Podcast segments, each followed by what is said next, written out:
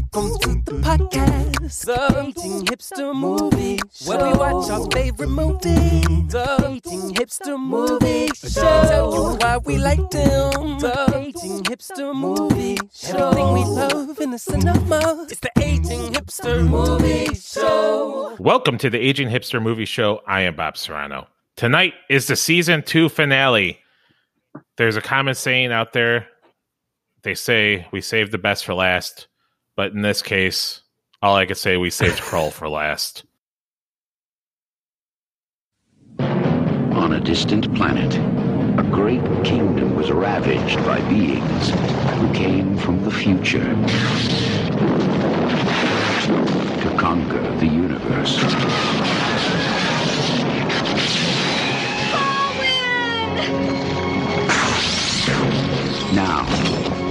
Survivors follow a doubtful seer and a throneless king. They will hold her in the Black Fortress. You must have help.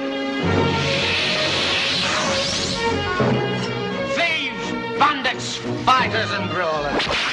Desperate men. Those are the kind of men I need. Well, you heard him. We are now an army. At the end of an impossible journey, they must fight an invincible enemy. Here's the knowledge you seek. I shall be your king. In the fortress, you will face more than the Slayers. What is about to happen to them could never have happened on Earth. Columbia Pictures presents a world apart from anything you have seen before. Krull. First up, making it to the finish line is Tim Holly from Tim Monsters and Tape Freaks. I made doing, it. I made it through Krull. I made it to the end. uh, so okay, eight movies up, eight movies down. What was your favorite movie to revisit? oh man, Uh, there's a few that I hadn't seen in a long time, like La- Last Starfighter and Krull. I hadn't seen in a long time, so it was fun to revisit them. But I think my favorite of the the bunch is probably Flash Gordon. That one just is so bonkers and so much. It's just insanity from start to finish. oh man, yes, and, with a fantastic Yeah, a soundtrack from Queen for sure. Well, second up is someone that once again answers the aging hipster bat phone. She just got herself promoted to official pod friend. It's Moxie from Your Brain on Facts podcast, and you can also get the official book from uh, Your Brain on Facts, which is currently on sale on Amazon for eighteen ninety nine. How are you doing, Moxie? Well, you've invited me in three times, kind of like a vampire. Now you are powerless. yeah, I know. I'm sort of like a really nerdy Beetlejuice. And uh, I suspect from a little bit of what we heard so far and a little bit of our off mic chatter that uh, I'm going to have to throw hands tonight. we are already, the, the room is already dividing. I know you're. It's just going to be you and the glaive, you know that that you can't practice with, you know, but you'll know how to use it when it's time. No, but I was a child in this time period. I had the three pronged uh, Nerf Mhm. boomerang. So Oh, I am I as ready remember as a person can be. any any sort of updates from? I know you do. You, uh, you have a podcast. You got a bunch of other stuff coming. I know that you you've been releasing some episodes. I even listened to the one about the first, like the first today as well. Do you have any sort of thing that you wanted to plug before you get well, on? if you're interested in my lovely NPR professional radio voice, but you don't necessarily want useless facts like my long diatribe about the mating habits of the spotted hyena, but please do ask me about that someday. I am also available for voiceover work. You can email me, Moxie, at yourbrainonfacts.com. Fantastic. And our and the last hipster coming back on. It is from the Booth Boothin podcast. Is y'all y'all? What's How up, are you doing? fam bam? Coming in large and in charge, chilling in the analog dungeon live from who knows where. I'm just here to say what's up. What's up, Bob, Tim, Moxie? I see the name stands true. It's nice to formally meet you, even though you've already offended me thoroughly. Hello. That's part of the introduction process, yes. Yes, I, I'm here for it. Um, but yeah, I'm just glad to be back on a, a podcast of such esteem and such an epic season. Uh, the re-invite honestly kind of shocked me, but uh, you know, I'm very happy to be back. And uh, Bob, I will say, I think you might be outgrowing me in the hair department right now. you're uh, you're growing it out, and uh, I admire that. So I just wanted to let you get get credit Oh, where it's yeah. due. It's just it's just thin, and I got the bald spot in the back. I, I hope to really get like the David Carradine, you know, just like ponytail. Just, I think just that's let, my just let it all hang Yeah. out, huh? oh, because you definitely. thought, you know what's a good look? Strip club DJ. That's that's what I want. exactly. By the way, is- Yes. Is Moxie a real Oh. person? I'm I'm getting deep, uh, like cyborg vibes. I don't know. I mean, Yeah, her her voice is too Perfect, polished. yeah. She's uh, like this is yeah, she's too good for Yeah, this podcast, but she but it's Hello, great that she's on. I love having her on. Well, I will say, you know, there is a rule against me uh, harming humans, but that doesn't mean I can't embarrass the shit out of you. Uh so y'all y'all um let's talk about your podcast a little Yeah, bit. man. Like I've noticed like you put out a mixtape your last episode yes, and then you announced you're you're totally gone for social media so people can't even yeah. I mean, you. honestly, uh, you're lucky you had my email, man. Uh, I've lost a lot of contacts. I just kind of went dark on socials. Um, I just had a I've had a weird summer where I kind of a lot of changes. Uh, kind of opened up my uh, Mhm. my diet. I'm like vegan now. I'm about 50 pounds down from my peak weight. So thank you. Um, but I mean, there's still a long ways to go. Uh, but basically, it's I, social media just wasn't working for me. Uh, a lot of free content was going out, so I've switched over to uh, Patreon, and I'm doing a mixtape every week. And so by the end of the year, I will have outpaced Lil Wayne's 25, ideally. So I dropped the third mixtape today. And if anyone's interested, just to shamelessly plug, you can go to, and you can edit this if you need, fuckyallyall.com. That's F U C K Y A L L Y A L L dot com. And uh, just you know fucks with it or don't uh, whatever at this point. But thank you guys for having me on. Not to sound different towards you. I'm just uh just in it Yeah. for the love of the game man. No, I get it, and I definitely have to endorse checking out what you're doing. You're def- you're doing something unique. I'm the one just rehashing movies and No, stuff, necessary. but necessary. like, yeah, exactly. Necessary God's work. I I would. I was also playing the mix, uh, your last mixtape from Wednesday over dinner with my kids, and I, I was surprised when it's, it is explicit, but like I just let that pass. You know, that's okay.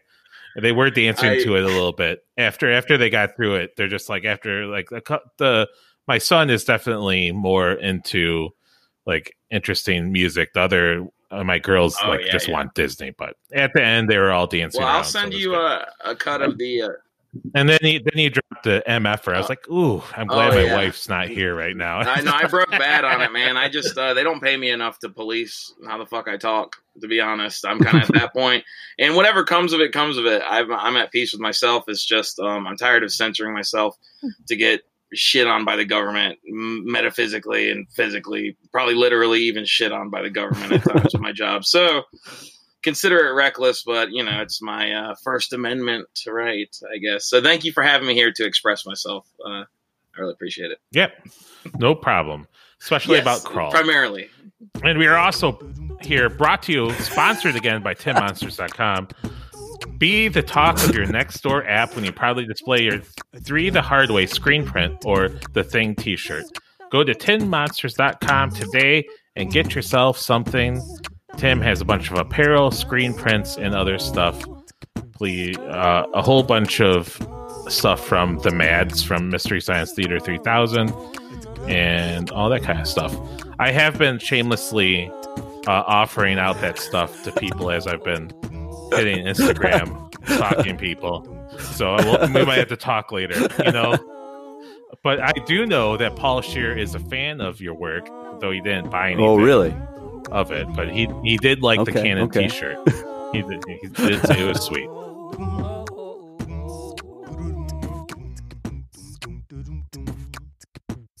Okay, so before we get into um to the movie, we've all seen this movie before when we were younger, correct? Yes. Tim?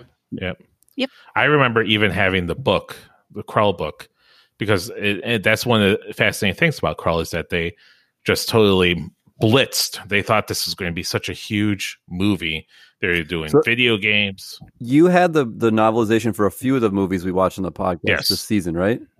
Yeah, it's, I, my mom just bought them, and so they're just around. Because I was going to say, Alan Dean Foster wrote the novelization for this one too, and he wrote Last Starfighter and Clash of the Titans novelizations. So he's written That's three of the novelizations from this season. and so, what did, do you guys have any recollections of how you liked Krull back in the day? I liked it quite well. You know, I mean, obviously it looks very Mhm. dated now, but it is a solid hero's journey fantasy story. I mean, it's not anything more than that, but it's good at what it it's it does what Yeah. it says on Yeah. the tin. Yeah, I, re- I remember catching it, and I remember vivid, like certain scenes stood out to me. I remember feeling that something was off, but I still really enjoyed it, and I guess I still feel that way. But like, like it's it was one of those movies I watched a lot because it was like on cable a lot. I think when I was growing up. Yeah, and uh, this has been one of those uh, foggy, forlorn, mythical movies that just kind of floated up from the first floor of a dorm beneath me, and uh, I think we might have smelled Krull before I even knew it was a thing. But I, you know, my buddies who like bad movies, mostly hipsters, to be honest, to be a little on the nose, um, they put me onto it, and honestly, I don't really remember the first time I saw it, but I thought it was hilarious. And the second time, I was dead sober. And the third time, who knows? But I have a lot of interesting thoughts about this uh, mangled fantasy space epic. It's fantastic.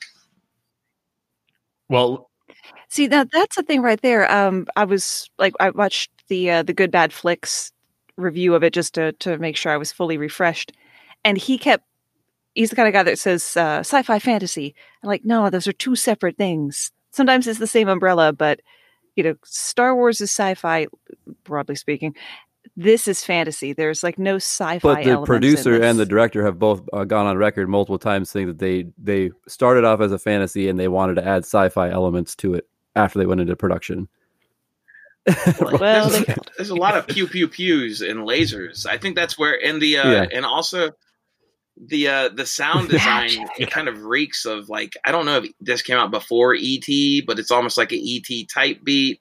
It's very uh, the sounds like it has beautiful beautiful shots, very natural. I love if this was just a fantasy movie, not to jump ahead, but I'm just saying they they had this weird polish, this weird post edit. It seems, um, like you mentioned, where it, it is a fan, it is a hero story. That's why that's what I love about it. It's just all this other shit, these weird sci-fi effects is uh stuff. Yeah, th- like even that opening shot of like the the, the whatever the Krull like planet or the tower thing flying through space was supposed to mimic uh, Star Wars. It was like totally yeah, it's like absolutely it was a Star Yeah, Destroyer. and it was Yeah, like I mean- they added the laser effects and they they added a bunch of elements to make it more sci-fi to distance themselves from the fantasy because Dragonslayer had bombed super hard right before that.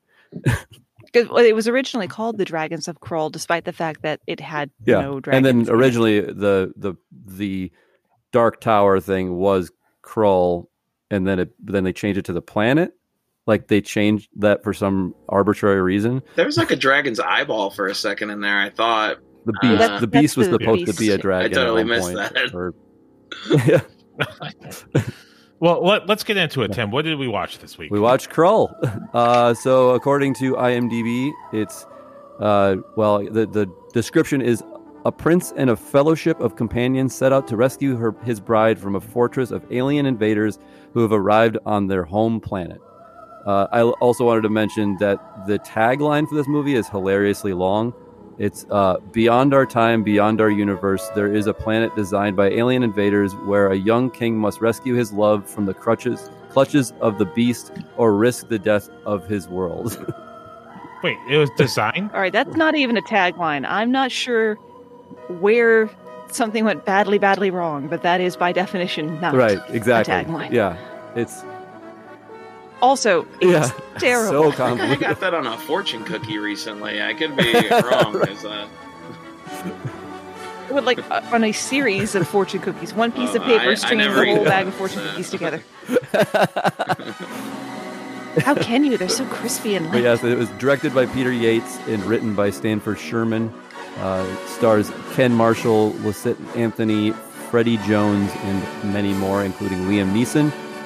Uh, so it says it was a budget of 47 million, which was the biggest budget of a film at that time, I believe. And it had an opening weekend of five and a half million. Went on to gross s- almost 17 in the U.S. So it was uh, pretty pretty bad. It didn't go pretty well. pretty pretty poorly received. Well, part of it is when that opening Right. weekend fell. It wasn't in, it wasn't supposed to, but it ended up coming out three days after. Which is I, I read Star that, but it's funny because the Return of the Jedi has a release date of May 25th, so it's two months technically, I guess. In, in- at least in the U.S., it fell out behind, but they were trying to get in front of Return of the Jedi, and then they had too so too many post production problems with effects to. Yeah, and I think they should have they should have just sat Yeah. on it for another month because they, there's no way you can survive Yeah. against you know, Right. peak Star Wars. Uh, then it, so yeah, it, it came in 44th that year in the box office, just behind All the Right Moves, and just ahead of Space Hunter Adventures in the Forbidden Zone, which that's crazy. That is a low bar it to just clear. Barely passed it. That's hilariously crazy. Yeah, yeah, but which one of them are we still talking True. about 30 years true. later? Uh-huh, well, I mean, there you all the right moves is pretty good. Yeah. It had uh, Craig T. Nelson, Tom Cruise. Uh, I forgot to put in the the top releases for 1983. Of course, his Return of the Jedi had about a quarter of a billion dollars, probably more worldwide. Yeah. Followed by Tootsie, Flashdance, Trading Places, amazing movie. mm-hmm. War Games, Octopussy. No, okay, so this is interesting, and I, and I didn't remember this, but they released two different James Bond films this year, right? Well, say ne- Like- never say never again. It was an unofficial Bond film technically because it wasn't produced by Broccoli and it's like that wasn't produced by the, the the the production company because it was Connery's way to try and come back to Bond after he said he would never do it again, and it was directed by Irvin Kershner, the director of Empire Strikes Back, and actually has a lot of the same crew overlapping from Krull, which is crazy. Yeah, because they Well, not so crazy. No, I was going Oh, to say because they they shot this in the UK on the same sound on the dub- uh, 007 sound stage. At the time, they they they shot a lot of blockbusters in the UK. Tim, Mhm. why did they do that? Was it just the money exchange rate? Well, just I mean, just part partially, but partially it was, it was Pinewood Studios was like the biggest like production house. Like it had the, some of the biggest stages in the world. So they had like all these huge, huge stages that in room that people could build sets in. So I mean, it made sense that you have a big production that needs like insane production value or a big stage. You're going to Pinewood to do it because that's the that's the best to go to. Yeah, the spaces are so big, it really allows for building significant sets. I think, was it Labyrinth or Legend that they were filming there and shit I think fire? it was. I think it was I wanna Legend, and it was also a lot of the same crew from Krull worked on Legend, so it, it would make sense that they're all Yeah. probably working out of Pinewood. Are these the same guys that rebelled against James Cameron and Aliens? Uh, Maybe. th- I don't.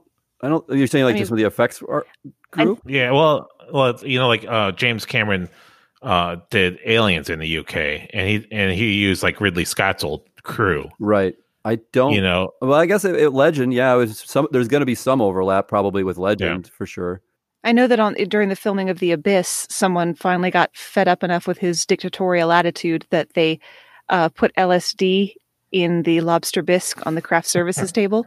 So they had to shut down filming for the rest of the day because everybody was tripping balls. That was probably Steve Johnson. He seems like he would do something like that. He was with the effects artist in the Abyss. He's a total. Was that loose cannon. supposed to be revenge or paid vacation? I'm slightly confused, but yeah, Well, it's vacation for the for the the hourly people and revenge on the salaried ones. that's Oh, funny. man. but I don't know. Like James Cameron is such a unique person. I don't know if what it would really do. I I wouldn't want to chance it because he might think he'd be he might take it a whole different way. He'd work even harder. I mean, I can't even imagine trying like like tripping balls, not knowing you're about to trip balls, but then also being in that like environment with James Cameron. That seems like Yeah. that'd, be, that'd be I'd be crazy. worried he'd take me down to the Marianas Trench and just let my body out of that little thing, come back up the surface. Yeah.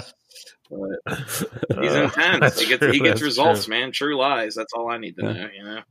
That's it. Yeah. All right. Sorry. Continue on, Tim. Uh, well, I mean, I guess we, I guess yeah, we start getting into some of the production stuff. There was like I s- like I was saying that there was some lots of changes as they were going that didn't the, the movie the end result did not match the script in a lot of ways. Um, there's definitely major changes that they did. And like, like I was saying that they had some some serious problems with some of the effects works. They had some serious problems with like they, they decided to overdub multiple actors without their consent, which is Yes. crazy. Yes. Stupid because because a studio head thought that people wouldn't go to see the movie if the unknown actress was an unknown Right. British actress and not an unknown American actress. So they really unconvincingly overdubbed her with uh, an American, and it was just uh, far from the best Yeah, ADR I've ever seen. pretty It's really terrible. and you hear some if you look at the, some of the some of the behind the scenes of her performance, it's actually pretty good, but they just completely overdub her, like the lead Lyssa, whatever, um, with like a pretty poor uh, ADR, and they also overdubbed uh, Robbie Coltrane, the the Robbie Coltrane, um, yeah. Hagrid, whatever, who's in the Bandits crew with Liam Neeson. Uh, there's just they just they just arbitrarily it seems like did that one. I don't really understand what what the whole purpose of overdubbing him was. Uh, but then even Lyssa's original her original character had much more of an arc where like she was being seduced by the beast and the beast was like trying to kind of almost like brainwash her at some point where like there was a there was a point like in the original script the the glaive was like used as like a psychic tuning fork where they could communicate and she built her own glaive so that she can communicate and she was actually bringing them to the the original the castle um and then the beast found out so he pushed her deeper Okay, see yeah that would have been way cool like I'm sorry. I am super annoyed that Yeah. she just got like is that is that fridging? What Pretty is- much. She basically just got stripped stripped down to completely pointless, pathetic damsel in distress who gets mouthy at one point Yeah. and that's about it. It's like when I showed Princess Bride to somebody ten years younger than me and she couldn't tolerate Buttercup because I'm like, oh, you're the Mulan generation. Well, she she was Yeah. key No in the acquisition of the property of the other kingdom. I mean, let's give credit where it's due. The movie does start off with a a thrashing romantic uh, exposition about why we must be doing Right. this. So. But th- th- that was an arranged marriage by, by, by the two kingdoms to get them together so they didn't really know each other it was a supposedly merger. and in the original script it was because her mom was in love with his dad and they they, they couldn't fall in love together because they were had arranged marriages Oh. so t- the best next best thing was to hook them up That's That's amazing. it. okay, well that needs That's that great. needs so time on the couch. Yeah. That's a little bit of expectation. It's well ahead of its That. time for sure. I'm all for like stage moms living Oh. vicariously through their kids and stuff, but yeah Yeah, interesting tidbit: the American actress that overdubbed all those lines is Lindsay Crouse, who is in the movie Slapshot yeah as the as the wife of that one hockey player or Mhm. whatever, whatever his name. yeah she's like the lead I- one of the leads in slapshot Yeah, Yep, and you've probably seen her on. If you're a big Law and Order fan, you've seen her uh, a, a number of Yeah. times as a judge. Oh, is she? Oh, on SVU. I mean, sh- I mean, there's like 23 seasons of that. Yeah, I remember back when that was good. After Munch left, you know, I mean, it's bad enough losing losing Elliot, but yeah. uh, you know. Never mind. yeah, That's not so, what we're here so, so, Tim, like, it sounds like this whole thing was just. This is what happens when a suit is like, I want my fantasy movie. Well, it was it, Right. it was par- I mean partially it was partially the producer's fault for some of the decisions, but some of it was like even the director Peter Yates like who turned the script down originally because I mean so Peter Yates is a weird director to have picked for this because he I mean he he's most known for like doing Bullitt and Yeah. and then like I mean he did Breaking Away and I mean he's not really like some of you think of for like this kind of epic sci-fi movie. I mean he's a he's a fine director, but he also did The Deep, which was like a Peter Benchley uh the second Peter Benchley novel that was adapted after J- the success of Jaws. And so the original the first draft of the of the cult Krull script involved a lot of underwater sequences and specifically an underwater sequence that involved mm-hmm. dolphins. I have no idea how that in, was ever connected. so he turned it down being like I'm not dealing with water again and then that changed and then i guess while the production was going he kept he kept also putting in notes of changes that they wanted to make to try and slim it down but they like still left in like the crazy long mountain climbing sequence and the, I mean, some of the other stuff that like went on pretty long for without some of the i mean there's some simple things that they could have done to have like that was in the original script that wouldn't have taken much that were just completely cut out um, another one was that the uh, the the quicksand sequence wasn't actually quicksand it was something called the swamp of betrayal so that when you touch the water you are tricked into thinking that everyone around you is a- against you and so there was like a whole sequence where they got in there and they all started kind of fighting with each other. But then the the uh, the Slayers showed up, and then the Slayers touched the water, and then they started killing each other, and then like was able like to to pull them enough out to like like there was like a much more elaborate sequence with that kind of that going on, and there was like the Robbie Coltrane character, I guess, betrayed them at that point. There was a whole other like weird story with that, which is pretty fascinating. and Would have been cool, but I guess it also would have derailed the movie at that point. Right. It's it sounds like this this original script was very complex to try to pull off too, like all this kind of stuff with all this backstory, weird kind of significant things. And they picked the person to do this whose writing credentials, and I, I don't want to be too judgmental, Yeah. but it was uh, writing writing for Batman and Any Which Way You Can, yeah, which uh, which was uh, Clint Eastwood in an orangutan. Yes. the, the sequel. It was any which way. It was the sequel to Any Which Way But Yes. Loose. So it was like. Oh, so he did a sequel to that movie, and he also did Ice Pirates, which is another like cable staple after this. Oh, have you done? Have we? Have you done? Oh, that's sounds No, amazing. I don't think I've ever so watched good. that. Oh, Oh man, okay. See, next, Next season. season. Next season, because I made my husband sit down Oh, and no. watch this. Yeah. You know, Y'all are still and together. he still after wants that? to know why. Honey, if you had any idea what he's put up with Yeah. thus far, you would realize like that ain't nothing. uh, but the- well, So- one of the I would say one of the other more interesting people that was attached to this movie that or worked on this movie is the cinematographer. Uh, his name is Peter. Oh, I, I'm going to butcher this, but S- Savinsky. But he's the guy who shot Empire Strikes Back, and he's also like uh, David Lynch's or um, no David Cronenberg's guy. After Dead Ringers on, he did every single David Cronenberg film. Like he's got a crazy, crazy filmography.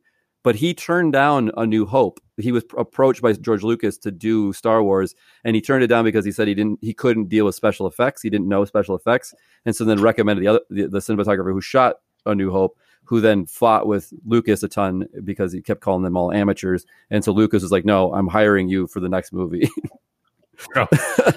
and also we have a return of the of what you want the music guy Yeah, James God, what's the Horner. re- yep, Yep. james horner's back The yeah, sorry music the, the music man You put respect on his name. I noticed, yeah, I noticed back to back appearances. We get to talk about how amazing James Horner uh, is and his body of work and how much better movie scoring would And be if we hadn't just lost how him. uh, him and the uh, aforementioned cinematographer provided really just a spine for this movie to stand on to be tolerable at its runtime. I mean, I kept Mhm. kind of zoning out, and then I go, "Damn, that's a beautiful shot." You know, it looks like some Lord of the Rings type stuff, but There's amazing crazy shots. set Yeah, and the set pieces. Like Yeah. I, I, I thoroughly enjoyed just about everything that like the studio somehow didn't mangle. You know, where it was like one person's job was to make a beautiful score, and uh, what did you say his name was Harden? I apologize, I might have misheard. Horner, James Horner. Well, Horner. and he nailed Horner. it. I mean, that's what I was saying. It, it's it's magical. It's just it's more of a fantasy vibe to me, and I like uh, I like kind of Moxie's lens to look at this movie where I kind of just ignore all the pew pews and the laser effects and just view it as a, a good hero story. That, that's a good take. Yeah. Well, because I mean, it's really not much more than just the hero's journey and a Cyclops shows I, up. I, yeah i like i always like the cyclops Yeah, he's always uh, Well, and that was a, a really cool angle they had altogether that the Cyclopses, as a race, had traded one of their eyes for the ability to see the future, but the only future they're allowed to see is their own death. yeah But if they try to escape that death, you know, it's, a good death that they foresee, but if they try to escape it, a terrible death awaits them. You know, and that, that that's pretty cool Mhm. world building right there. And bonus fact, even though the actor playing the uh, the Cyclops was six seven, he was hanging out with Liam Neeson and some other guys, so they actually put him had uh, he was wearing lifts. He had elevator shoes on, so that he I would like look how- even taller. I'm sorry. Let me just hop in here real quick if you don't mind, Bob. Uh, I like how we didn't mention Liam Neeson until now because he's such a selling point on the uh, the aftermarket. You know, and Well, because as soon as we mention Liam Neeson, we're going to mention his Schwanz, and then we're going to mention Steve Guttenberg, and then the whole thing is just that's why I'm here, Moxie. I've been waiting for this moment. yeah. Oh no, Steve Guttenberg's Schwanz came up a couple of oh, times Oh, yeah. presented before you got here. yeah, it's a it's an ongoing thing. Literally, it's a thing. I think every time, every Well, time I it, come on it's the funny that you mentioned Steve Guttenberg because the, the writer also wrote The Man Who Wasn't There in 3D, which is the Invisible Man Steve Guttenberg movie the same year. Cool. It's it's funny how Oh, small the industry actually is when you pay attention to who works with who. And in some Yeah. ways, you know, it seems like it. Well, I mean, if, if you look at voice acting, you're like, wow, it's this six people do- who do everything, Mhm. which is one reason I'm not getting e- even interested in getting into animation or anything like that. I'm like, no, because the market the market is cornered. I'm going to stick to like audio books. Well, and Moxie, not to derail the conversation, but if you were offered a role in an animated movie, you would be depriving children of a great voice. So I'm just saying, consider it. Well, I thank you, but unfortunately, Ah, I I lack the range. Um, I don't do I don't do character voices uh, at all well, so I would know I would need Okay. to step back from that opportunity. It, or ask for like tiny bit characters who, whose performance can't really over can't Like really affect someone's acting. overall enjoyment of the piece. Yeah. Like it- like a little side character that's not going to hurt you. anything if I do it badly. That's I, I hear you. that's more I'm my comfort about that zone, you know? swagger. I, am just trying to swag you up. That's all. You got you got the skill set. Just I have s- I have stripped in front of George R. R. Martin. I have all the swagger I need. I am married to a man who did a strip tease as George R. R. Martin in front of George R. R. Martin. The house is just up to the It ceiling. is built on I- swag. yeah, I, I, that was a swag tsunami. I'm wiped out for a bit, Moxie. I, I couldn't handle it. Yeah. What else you got, Tim? Um, I got the guy who animated the spider, Steve Archer, was all, the guy I mentioned in the, the Clash of the Titans episode. He was the guy who was uh, Ray Harryhausen's assistant, the Ray, like the only assistant to Ray Harryhausen, pretty much. Like up until Clash of the Titans, he never he only worked alone. So he took that knowledge and brought it to that crystal spider sequence. And the other another interesting thing was that the crystal spider was originally supposed to have the hourglass, I guess, inside of it, and then it was, when it was agitated, it would start to fill with the red sand and turn the spider would turn red, and then that was like when you'd see the like the sand coming out. But they like changed that in the script, I guess, which is interesting, but it doesn't make a whole lot of sense based on like how that whole sequence plays out. Well, let, Bob, how, how does this drastically different, significantly better sounding version of this story compared to the, uh, I'm sure, amazing novelization that you consumed as a, a youth? Yeah, do you remember it at all? no, I mean it was pretty like step for step. I mean, it was better in the fact that you didn't have to like watch the guy who played Ergo at all. Like he's not around. Um, he was originally supposed to be a, a little person in the in the, the script. That character. Oh, really? Yeah. yeah. I, I say the No, only, I- only thing I, I found out about the novelization was that the Slayers were corpses that were being r- driven around by parasites in their heads, so that those things that came out were Mhm. like they would go. So you, you couldn't really kill the Slayers because then they would just inhabit another body, It's like Yeah. Star Trek too. um, which is interesting. Can we talk about the grossly inconsistent effectiveness of the Slayers? Because apparently they've been able to conquer entire worlds, but they're they're like every other faceless uh, sci-fi or fantasy enemy. They're like stormtroopers or or all the soldiers in Aeon Flux. Yeah. They can't shoot for shit. They're just bullet magnets. You know, essentially. Like, how did you conquer every other planet. It's planet like that we Skeletor's know army of? in Masters of the Universe too. yeah. It's like they wiped out the entire wedding party really quickly, but they can't take down like 10, 10 dudes. But you can take them down with a chair or a tablecloth because that happens during that scene. That one gets taken out with a tablecloth and another one gets taken out with a chair. yeah.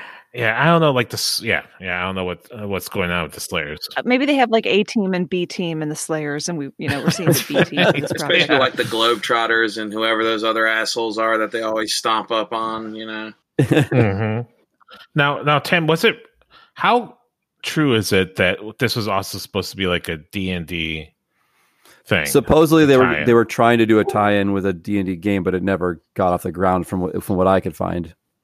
Yeah, it's like Gary Guy Gygax was like, no, that didn't really happen. They didn't approach TSR, but I saw a whole bunch of stuff. Yeah, I think Like that, it was like, I think the producers had a lot of grand ideas of how they were going to market this movie. They thought they thought it was going to be huge, like Star Wars, and they could sell Mhm. action figures and they could sell Glaive toys and all kinds of stuff like that. Oh yeah, they had Yeah. all they had all that laid out. There was a game for the Atari Yeah. Twenty There's a Six board Hundred, the whole nine, and then it came out Mhm. came out right against Yeah, Star Wars, and you just cannot. like we saw with Clash of the. Titans, like when they couldn't get their, they made some toys and they couldn't even get on shelves because Star Wars was just fit, like buying up all the shelves in the toy stores.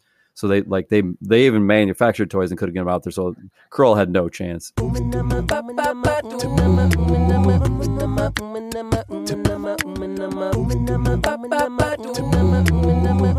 Well, Krull also didn't have a chance with critics. It sounds like they got only a 35% fresh uh, rating from the critics on RottenTomatoes.com. 51% audience score. It's really not a consensus. So let's let's talk about what we really thought of the movie.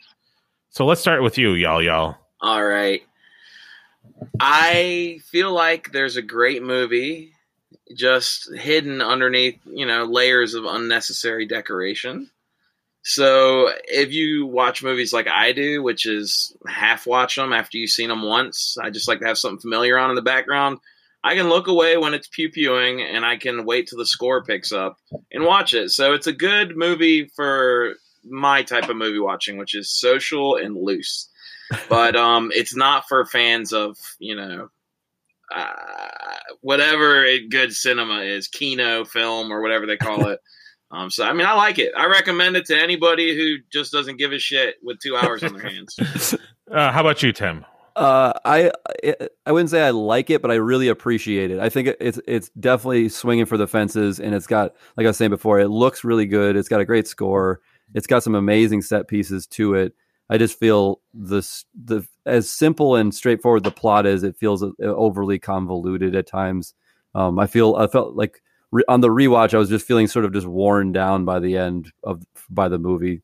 So I don't know. There's there's definitely a lot of things I like about it, but I, I don't know. Say I wouldn't say that I like love it by any means. And then Moxie, it's time for you to jump to its uh, defense. We should look at it in its original context. 1983 was a long time ago. Yeah, it definitely has flaws, but it was it was a good movie. I do view it, you know, with a certain amount of nostalgia, so that obviously taints my um, impression of it. It could definitely have been edited a fair amount tighter, for sure. Like, yes, he's climbing a mountain. We get it. We got it five minutes ago. Get up the mountain. Uh, the glaive should have been introduced. Well, it could have been introduced at the beginning of the movie, but he shouldn't have acquired it until later if he wasn't going to use it. It's like Chekhov's gun, except we're just carrying Chekhov's gun the entire time. it would make time. sense if it was used for that you know? psychic thing, but otherwise, it's just seems. Yeah. yeah, no, that was cool. And but also, you know, the princess Yeah, would have agency, and what would be the point of Right. that? But yeah, um, but maybe you know, have it like, okay, here's this first difficult journey to get to the glaive, and now here's the second difficult journey to get to the monster in Brigadoon.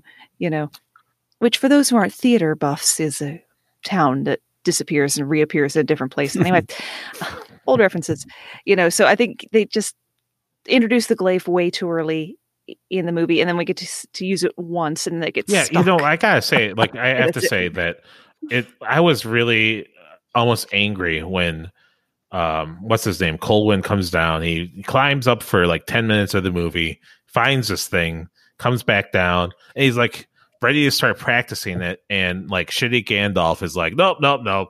You just use it, and you'll know how to use it. It's like that doesn't seem like It's not a good no. plan. like, yeah, to, to not to practice or familiarize yourself with the weapon. The weapon uh, that they had some difficulty with on the prop side of things, getting the knives to oh pop yeah, out, you know, properly synchronized, and they ended up Mhm. just using rubber bands and a little, little like a almost like a rubber, rubber But- band but- gun. yeah. Just one little one little switch to loose all the rubber bands so that the Oh. knives would pop out. That's funny, but Sometimes the simple ways are the best ways. it's like they they they tried to sell the glaive so much in terms of on it's on the cover, it's on everything, Mhm. but you only see it like once. You know, He's got it on his belt the whole time. Yeah, I guess so. True. He has like, isn't there the medallion that he's wearing too Mhm. Yeah. that has the glaive? I guess, I guess it's there, but it's sort of like, why don't you just take a couple throws on the mountain? And there was a something. there was again there was a training sequence in the script. Like there was supposed to be a training sequence where he learned to use the glaive. Yeah, and does doesn't didn't he like originally use the glaive to kill the yeah, spider? yeah. There was a that Oh, was yeah. in the And- se- and that Rescue was the yeah that was cut out. There's a And very they- they intense cut that, uh, 80s montage sequence which instructed children subliminally to buy the glaive or to get their parents to buy the glaive. I mean, it has big. Yeah. We didn't. Yeah. They were. It wasn't subliminal back in Well, the see, eighties. go. I It was was born in 90, liminal. so- It was Yeah. Yeah. Oh, super liminal. Oh no, no. See, it was in the early 1980s that the regulations about children's entertainment were rolled Mhm. way, way, way back as to how educational children's programming had to be, and that opened the door for things like He-Man, Transformers, and all of these these things where you are never certain which came first, the Mhm. toy or the cartoon, because guess what? They happened at the exact same time for the exact same reason. The toy is there to keep the show going. The show is there to keep. That's you funny. They toys. sure weren't singing about the Constitution anymore. Well, they kind of dropped sure. the ball. I'm getting big. Uh, like I was it 88 or 89. The Wizard with the Power Glove energy from the Glaive. Like mhm. just such a dropped ball on the merch. Like the whole plot was twisted around this object. And who the hell wants this mangled fidget spinner? Except I would have wanted one, but well, they just end up boosting Nerf sales, I guess. There you 'cause- Because I had, if if you have the three prong Nerf boomerang, you want a five Right. prong one. Obviously, that's and the knives better. to go in the end of it, of course. Hell yeah! Because oh, this because we were still Right. throwing lawn darts at this period in history. So yeah, this was very much still in the free range kid. If you get hurt, don't bleed on the Mhm. carpet era of parenting. Oh no, we would absolutely have had glaives with irresponsibly sharp edges on them. I- I'd love to get this uh, this view into what it was like to, you know, organic nerddom, not not how I grew up, all plugged up into the web. you guys really had to suffer to be nerds, and I respect that because it was too easy for me. I, I respect it. Oh yeah, we had to go to other people's houses to watch. Mm. Go to the library to find magazines. And, it, and, it, and if you wanted your own copy of it, you had to hook. You had to take your VCR over to their house and and hook it up to theirs, and you had to like find something to use to prop the two VCRs apart because they get way too hot. Maybe this is just my experience because I'm No, no. a lot of blank stares here. no, no. Um, so you could so you could you could dub it down, and and your copy's going to be shit, even if you're using a Oh, yeah. brand Yeah. new tape. You know, not the one you've been taping your cartoons on, or the one your mom's been using for her soaps that she swears she's going to go back and catch up on, and she never ever does. But God forbid you tape over it. You know, and it's your co- your copy's going to be awful. It's going to be green. It's going to roll, but you have it, and now you I can remember watch it. my my copy of Star Wars was uh, taped from the TV, like with all the commercials and stuff. Mhm. But we we stopped it at the commercial and started right back up. Uh-huh. And as a consequence, it's like the Beastmaster. I forgot about huge chunks of the movie for years because I would just always watch my VHS copy of Star Wars. Yeah, I remember. stuff I, like uh, that. But I was so pumped. We got like a wired like, clicker that would attach to our Oh, VCR, yeah, that you, so you could pause. And I could pause Yeah. instead of having to get up and, and pause and unpause Oh, because you would forget for a minute, and then like you'd miss a part of the movie. yeah, there's some. Uh, oh, I was a master. I was a master on that commercial Yeah. editing, recording pause. It, they were so slick, you'd have thought I did it in post. Yeah, that- that's uh, that's sometimes it's too bad. Like some of the analog stuff just was a lot more fun. Like when you talk about mixtapes or VHS, Mhm. you know, all that kind of stuff. But I definitely understand what you're saying, Moxie, about it, and also everybody else. It- you had to really work hard for whatever you're really into. Like I remember having to drive like at least an hour to the cool record store where I would just basically go and just look at like record labels and be like, oh yeah, they're good. Uh, So I'm going to get this. Or, you know, like you sit there and you just read up all, all this stuff and you have to drive so far. You know, I didn't really even read many comics because th- nobody read comics in my, or at least I didn't know anybody there. And there wasn't a comic book store anywhere near. There wasn't any bookstores, you know? So I totally, yeah. So Back in the day, y'all, y'all, that struggle my was real. nieces and nephews my nieces and nephews will never experience trying to go to the bathroom real quick and hearing their sibling yell it's bath on!" Yeah, exactly. Okay, so what is some of our favorite parts of this movie, Tim? Uh, I say that when the the whatever changeling guy like in the swamp takes over like the seer and like like when he like opens his eyes and they're black and then he like ends up like he morphs in like that was total kindertrauma for me like that freaked me out when I was a kid. Oh man, like I just I forgot about that sequence and then when that started I'm like oh my god this is like so burned into my memory. How about you, y'all, y'all? I really like the sequence where the uh, the band of bandits meets their king, and uh, it's just so like it's so seamless. And I'm like, all right, we're an army now. Like, let's go. and uh, I was just like, okay. Once once that happened in the movie, I was reminded of how this is going to go. You know, to drive the narrative they're trying to push. So I just kind of sat back and buckled up. but just a lot of like things where you can't question it to enjoy the movie. Just gotta say, okay, okay, that's the world they're in. And Moxie? Well, bonus fact uh, coming off of Tim's about the quicksand, which didn't that seem like it was going to be a problem in your life going forward as a kid in the 80s? That yeah, and catching quicksand on was like in everything. Like, Yeah. I never, I have yet to need to stop, drop, and roll, and it's not for lack of trying on my part. You know, I've survived two house fires already, but uh, they they the quicksand parts of the set looked so much like the safe to walk on parts of the set. They took a, a count. Someone actually kept track of this. Seventeen crew members fell into the quicksand before they had uh, finished doing that sequence. Uh, and that's, yeah, I totally mean, did. There are lots of you know, like in the 80s, like there's so much quicksand everywhere, and I've never run across one. Maybe I've lived in, like, I've lived in the Midwest in Texas, so maybe not exactly the quicksand spots. And also, no one's ever walked up and offered me free drugs. That- That was the other thing that seemed like it was gonna gonna happen any minute now in the 1980s. Well, that actually did happen, but that was. Still waiting. Uh, I guess you didn't follow the dead around or anything. okay, so I tried to open another tab and who's froze the up. worst character in the story? And I'm just going to say mine, of course, is Ergo. God, I hated him. He was just such a bad actor, and I don't know. It's just Oh, see, no, because he he was what I was. I, I love his introduction. Just flying out of the sky. His ridiculously pompous introduction.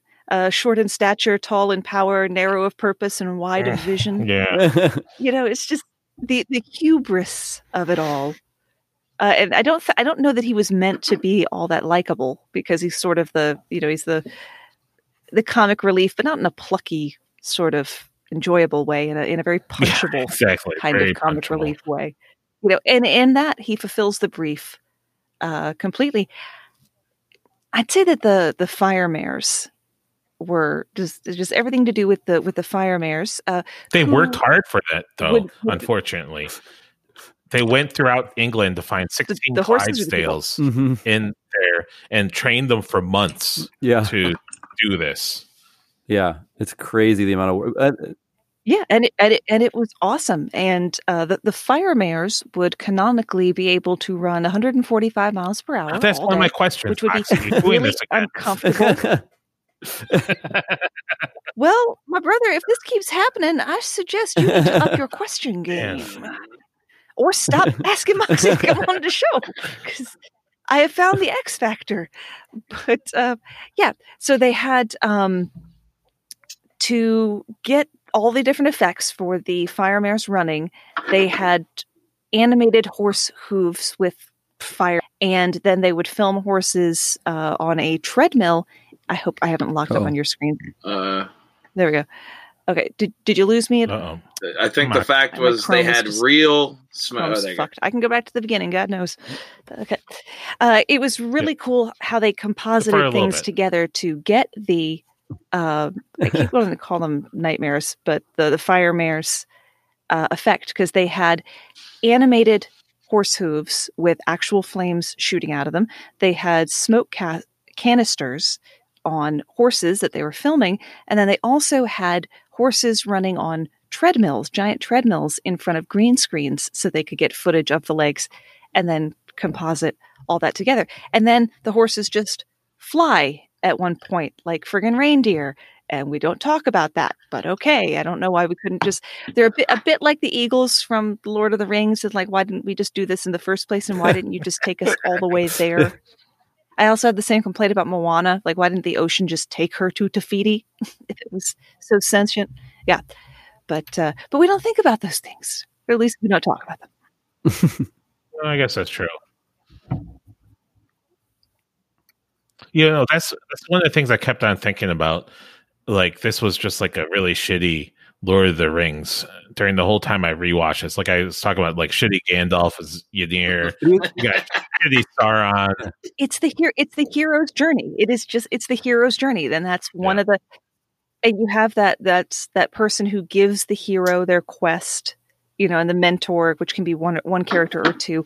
Uh, the overly sarcastic productions youtube channel. She does a really good uh, one of the hosts red does a, a really good rundown of the hero's journey. And then you'll be like yes this is 75% of all of the media i've ever taken in is this same plot. Well, you know, unlocking that uh, matrix or whatever you want to call it, that schema, uh, it, it hurts as a musician too. Once you just start to see patterns, you know, you got to really selectively ignore things, or else you start to lose it a bit. Mm. Just noticing everything has three, you know, the same three chords or the same plot arc. So I, I, All right, I so hear you fully.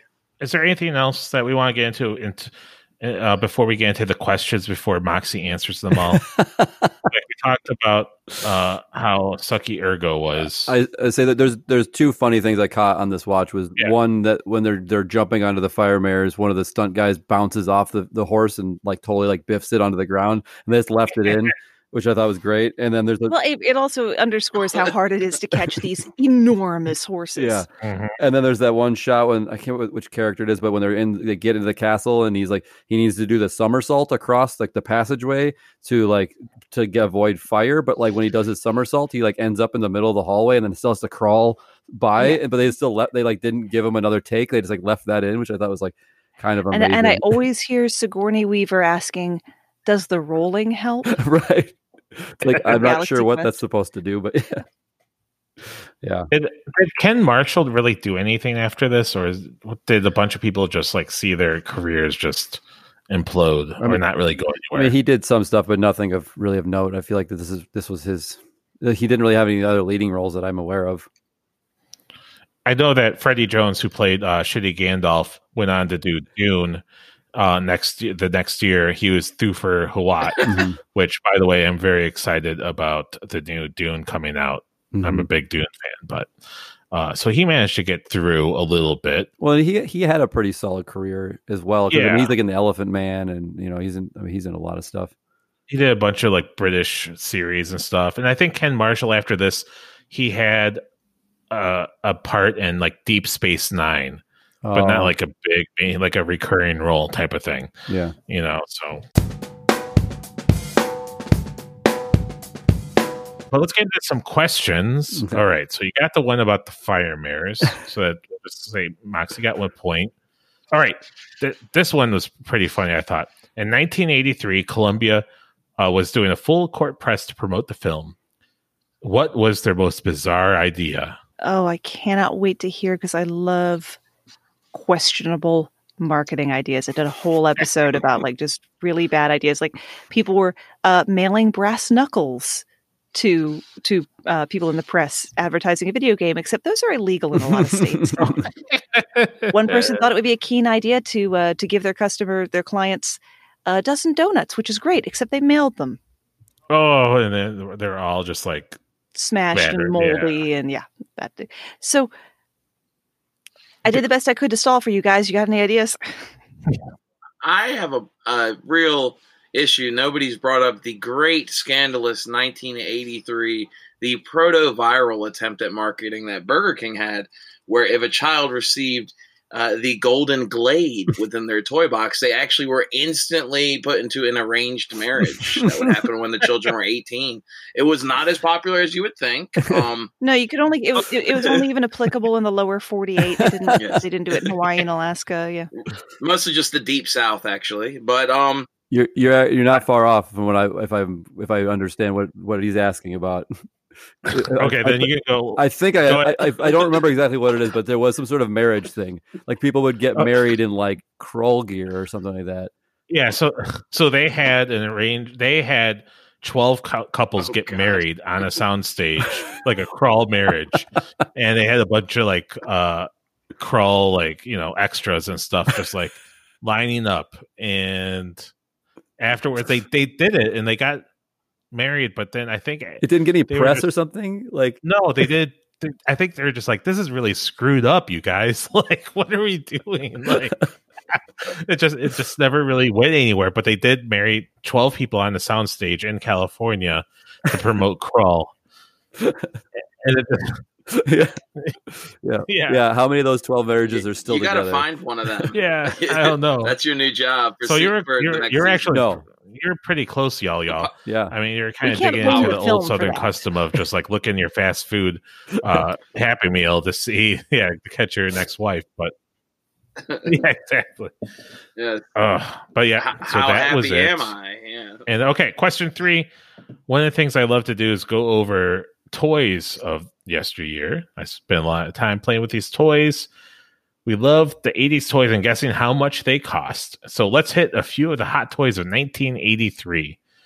First up is the Atari 5200. Now, is it its price in eighty-three dollars or its equivalent now? $83. This is the this is what is listed at 1983.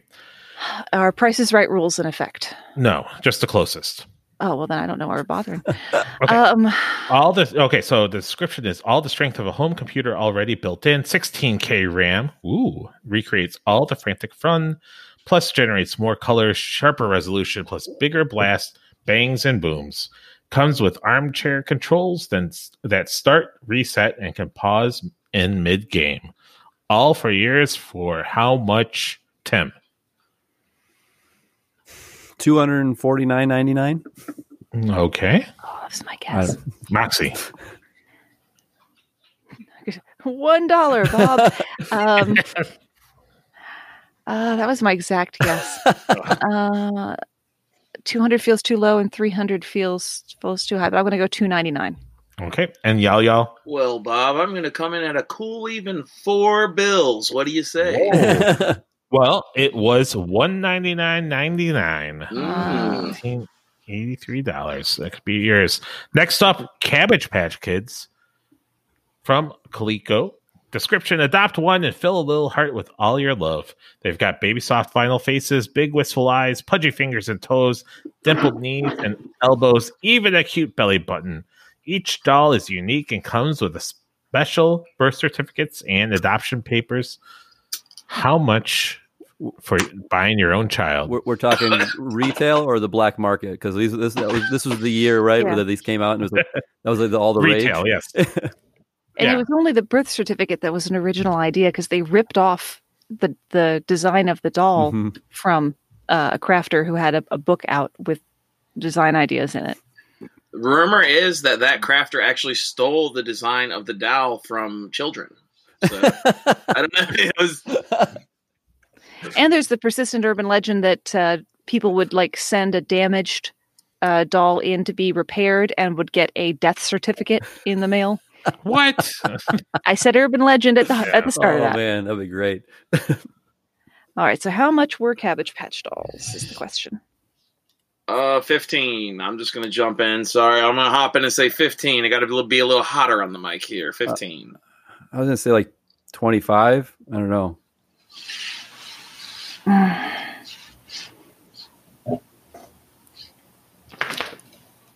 It's okay. I hope it wasn't. I hope it wasn't too much because I had a pet aunt and uncle who insisted on buying one for each of us, and I think there were five kids in the family at that Oh point. Oh wow. Um, well, they didn't have any kids of their own, and they're both professionals, so it was nice when when Uncle Rick and Aunt Sharon came to town. We went shopping. Um, what were the previous guesses? We had like fifteen and Twenty five. Twenty five. let's say thirty. It was nineteen ninety nine. I gotta stop There you overshooting go. this. Yep. Y'all, y'all Oh, is tied up. It's all tied. Now we're getting to the real good stuff. The Glamour Gals Ocean Queen, manufactured by Kenner. The Glamour Gals Ocean Queen luxury cruise ship includes two dolls. The ship has three decks and seven beautifully furnished cabins with portholes. Level operated elevator carries up to six dolls. There is a radar communications antenna on the observation deck. which is pretty bizarre, but Yeah. I mean, whatever. I mean, uh, deck rails and an emergency lifeboat with ropes and pulleys. How much for your glamour gals, Ocean Queen? Y'all, y'all.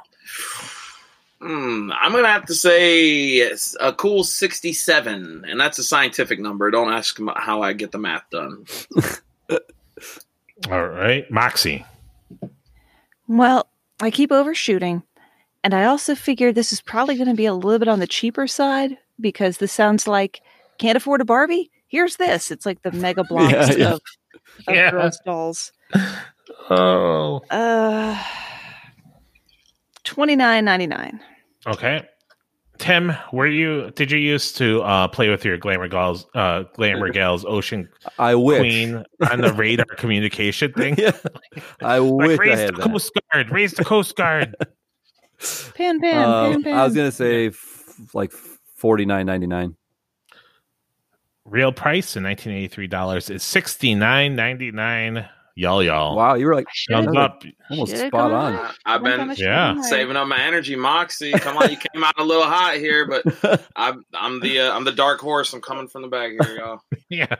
And the last one is the Space Invaders calculator manufactured by Tiger has all basic calculator functions, including a Space Invaders game. Add, subtract, divide, multiply your scores, calculate your percentage of wins. Play Space Invaders on eight skill levels. All right, y'all, y'all. If you're on a roll, let's see. I'm gonna have to go with eighty nine dollars. Okay. Tim. Ooh, you think it's like a TI? Yeah. You, you say me? Yep. Uh, I'm gonna go fifty again. All right. And Moxie. I'm going under this time. I'm going to say 1999. Oh, and the real price is twenty nine ninety nine. Wow. Nice. So, yep, Moxie catches up. And for our last question is who hated making this movie so much he took a vacation to the Caribbean in the middle of shooting? Why has that not come up in any of my research? I I say I didn't it didn't come up with my research, but I have, I have a guess. I have no clue. I can't even get the characters' names right. Yeah, I'll be honest. Except Shitty Gandalf, I remember that. yeah, exactly. Ynyr. Tim, who do you think it was? I think it was Peter Yates, the director, because of he in some of the behind the scenes footage, he seems very frustrated. Yes. It, it, like so, according to the, the story told by I think Brian Johnson or something, who's there? I don't know. He's Somebody that I read that Peter Yates took off for the Caribbean and everyone had to stop working for three weeks. It's just oh no! so. There is all of our questions. Before we get into the rankings, is there anything from Krull that we failed to mention that we wanted to bring up? Uh, I did have one thought, um, especially with all of the world building, the the aforementioned good movie that kind of got scrubbed over by uh, that Hollywood accounting in effect, perhaps, um, is that this would make a fantastic. I hate to say it, but a flipped reboot with a female main character, and uh, it would also serve well as an animated series, kind of in Netflix's like faux anime. Mhm. But you know, the space epic vibe could fuse a little better and I just thought like like uh like you all said, it's a great story. It's just um I don't mind a reboot on something like this where I like the story more than the movie. I mean, honestly, that the Netflix idea isn't a bad one because there is a lot of like world building that they were trying to like allude to that like they never went into. That would be kind of interesting to see where they would go with it. Um, but yeah, like I mean, like like like what I was saying, like this is like a huge budget movie, and it feels like as big in world building as they're trying to do. It feels like there's there's no like where are all the people? Like there's no societies. They never go to a village. They never mm-hmm. see like a city. That's true. Like, it feels like Yeah. it feels There's like 20 people in this movie. so the, the stakes feel very awkward. Like I don't know. It feels it's very strange considering that like other movies we've done this season, like Beastmaster, like there's a lot of epic, like tons of extras and stuff, and like a bunch of scenes in that. And that movie was like a fraction of the cost of this one. So it, now, were you were you the one saying how much you enjoyed the Nelwyn Village in Willow? yeah, it was great. Like Mm-hmm. yeah, yeah, because it, 'cause it really felt very real. It Yeah. really felt like a real community. And yeah, you're right. There, it was absolutely devoid of any background life. right. Because outside of that wedding scene, we don't see any You don't see anybody. anyone who's not one of the main characters. Yeah, it's like Yeah, is- that's weird. Yeah, that's a good point, Tim. Because it reminds me of when we were talking about Masters of the Universe, about they're fighting over that planet, right? Whatever the planet's Mhm. name, and we're all like, "That's just a piece of shit," because there's nobody there. Right. It's just like desert. It's just de- rocky desert everywhere. Who wants to live there? Yeah. You know, and so it's like kind of the same thing. Uh, they did talk about a village, right? Because one of Liam Neeson's wives lived Yeah. there, but they didn't go visit it. Yeah. You know, they just kind of called for takeout or delivery. right. You know, Don't worry about the day.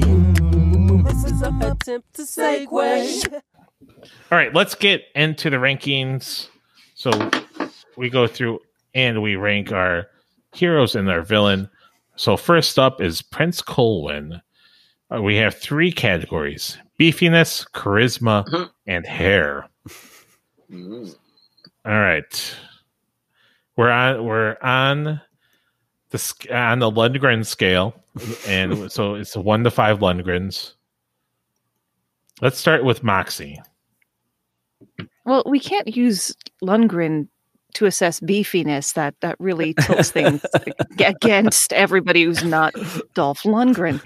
Uh, I want to give I want to give Colwyn pretty much top marks. Uh, he was he was cast for resembling Errol Flynn. He had just come off of uh, the Marco Polo uh, TV miniseries, for which he had already learned how to fence and fight and ride horses. So he was just like ready to drop right into this role, and did the best he could with what he was given. And yes, the hair was fabulous. So five, five, five. Yeah, Oh, well. I'm a very body positive person, so everybody's go- everybody's going to get. Didn't I, didn't I give Warwick Davis like four in beefiness? Yeah, that was a little bit of a awkward uh, grading A little hard. for me. Yeah. no, you were ranking the beefiness of Warwick. Sorry, it's too funny. Your man asked me to. What was I supposed to do? I know. Hey, no, I, I respect it. That's why we're in the game. We got to give them the hard facts, Moxie. You know the drill. I think we all gave him five because we just didn't want to be an asshole. but I love Willow though. Yeah. But that's so I don't feel bad. Willow, which we decided again was a better Masters of the Universe than Masters of the Yeah. Universe. Yeah. It's still a hard movie to sit through as somebody who was born in the '90s. I'll be honest, and I love that fantastic. You know, I support the actor more than that's why I watched Willow is because I love Wicket. You know, Yeah. Okay, so what's your scores for Colwyn, y'all, y'all? All right, so on the beefiness, I'm gonna give old boy a one. If I could beat him arm wrestling asleep, he ain't got it. But the hair is a, fo- a solid five Lundgrens. and let's say on the charisma, I'll give him a two five, mainly because it's hard to tell where his bad acting ends and the bad script Ooh. begins. So all around, I give him however many Lundgrens in average that is. When it, Moxie will probably know. She seems good with numbers. I Oh, I have a spreadsheet. I don't know where you came up with that impression, my man. Well, we got a two point. That's a total score from two point eight three three from y'all, y'all. Tim, what wow. do you have? Uh, I'll do three for beefy. Uh, give him a five on the hair, and then yeah, his charisma, man. I don't know. He didn't wasn't doing it for me. I think I got to give him a two on charisma. That's a three point three three from Tim on Colwyn. Me, I, I was pretty harsh on him. Sorry, Ken Marshall. I know you're trying. So beefiness, I gave him a two.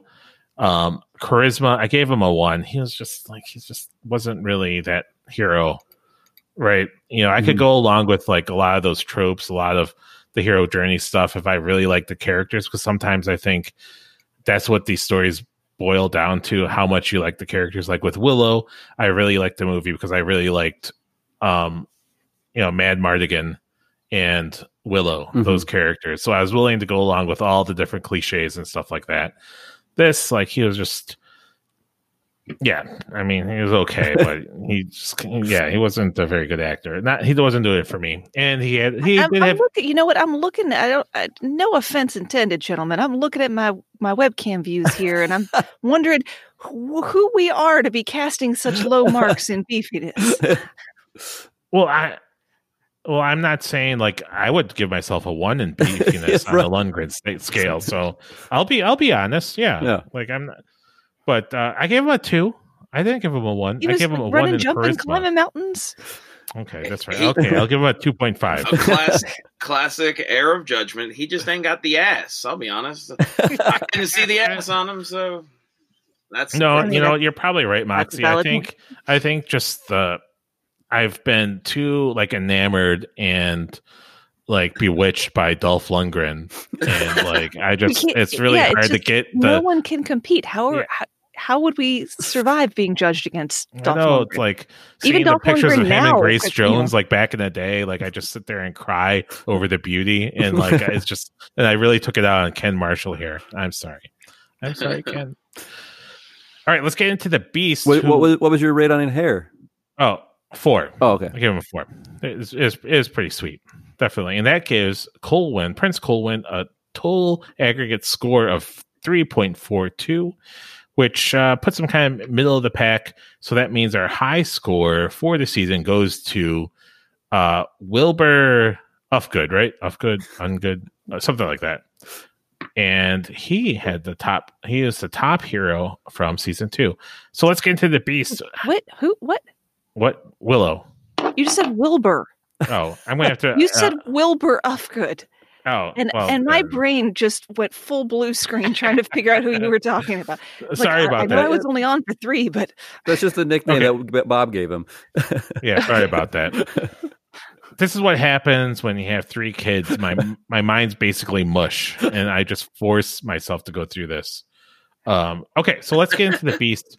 Was it really like nobody really was the beast, right? They had a guy who voiced him, but it was like a pu- uh, Like- puppet, right? Yeah, it was like like a, uh, it's a guy. It was a guy in a costume for some Yeah, of a it, couple and, shots. and they they didn't show him very clearly to keep it sort of nebulous and and to leave room for you to imagine him being worse than he is, Mhm. which was I think the smart decision. So the three categories for the villain is competency, organization, and clothing slash accessories. So, um, Moxie, what do you Well- think? He's going to get a zero for the third category because I do believe he was butt ass naked. Was he okay? I, I don't recall seeing him clothed even in the shots where we can see his body. I think he's I think he's more of a a- manimal kind of a thing.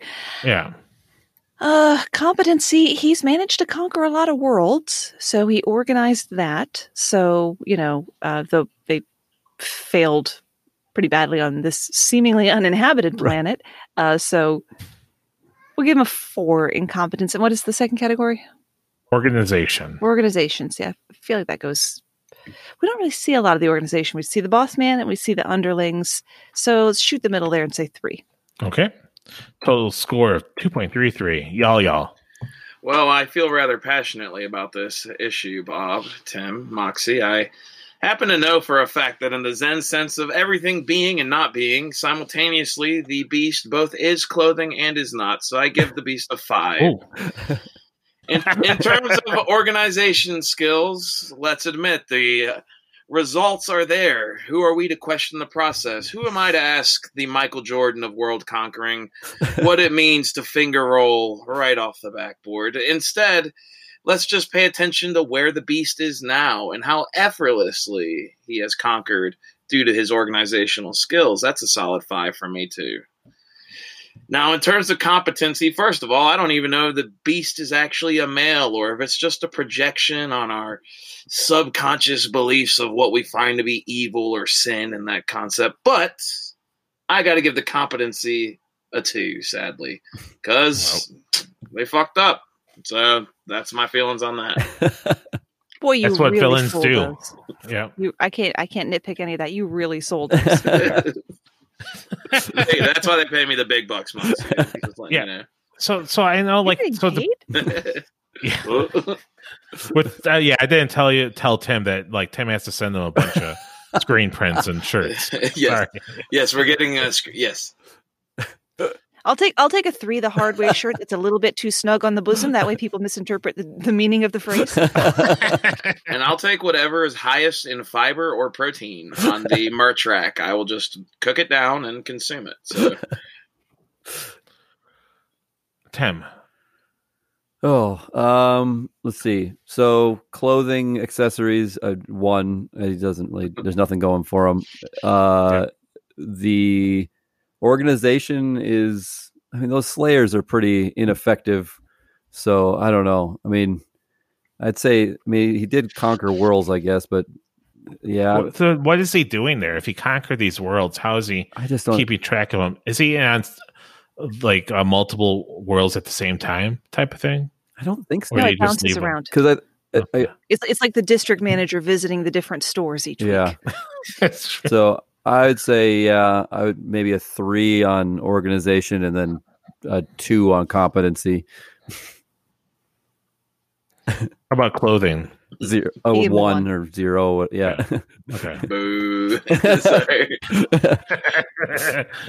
Um, and I think I'm gonna just give him twos across the board. The Beast was not like the greatest um, villain, not like Homelander, definitely not. I just don't understand, like, what is, yeah, what, like, he, his motivations are so strange. It doesn't make it, I mean, like, he's just conquering. It's like why does he want to? Yeah, and then why does he want to get married to Lyssa? Right? Like what? Like what? What does she have? And like if she was making like magic stuff, like the glaive, like communicating or whatever, Mhm. like I could see it's like, oh, that's a pretty useful skill to have in a mate. But like, Yeah, it is. just- It is a really big question that needs It's her, answering. it- yeah, it's her virginity, guys. It was 83. That was the big prize, her virginity. I, I'll let Yeah, I mean- I mean, I hate to say it, but it's gross, but, you know. Yeah, it- but it, maybe I mean maybe he maybe he's like that is the basis of it. But even if you look at that in terms of like political um considerations, it's not like it matters at all. Like he's No, just going to conquer somebody, you know. yeah, it's like not you know so.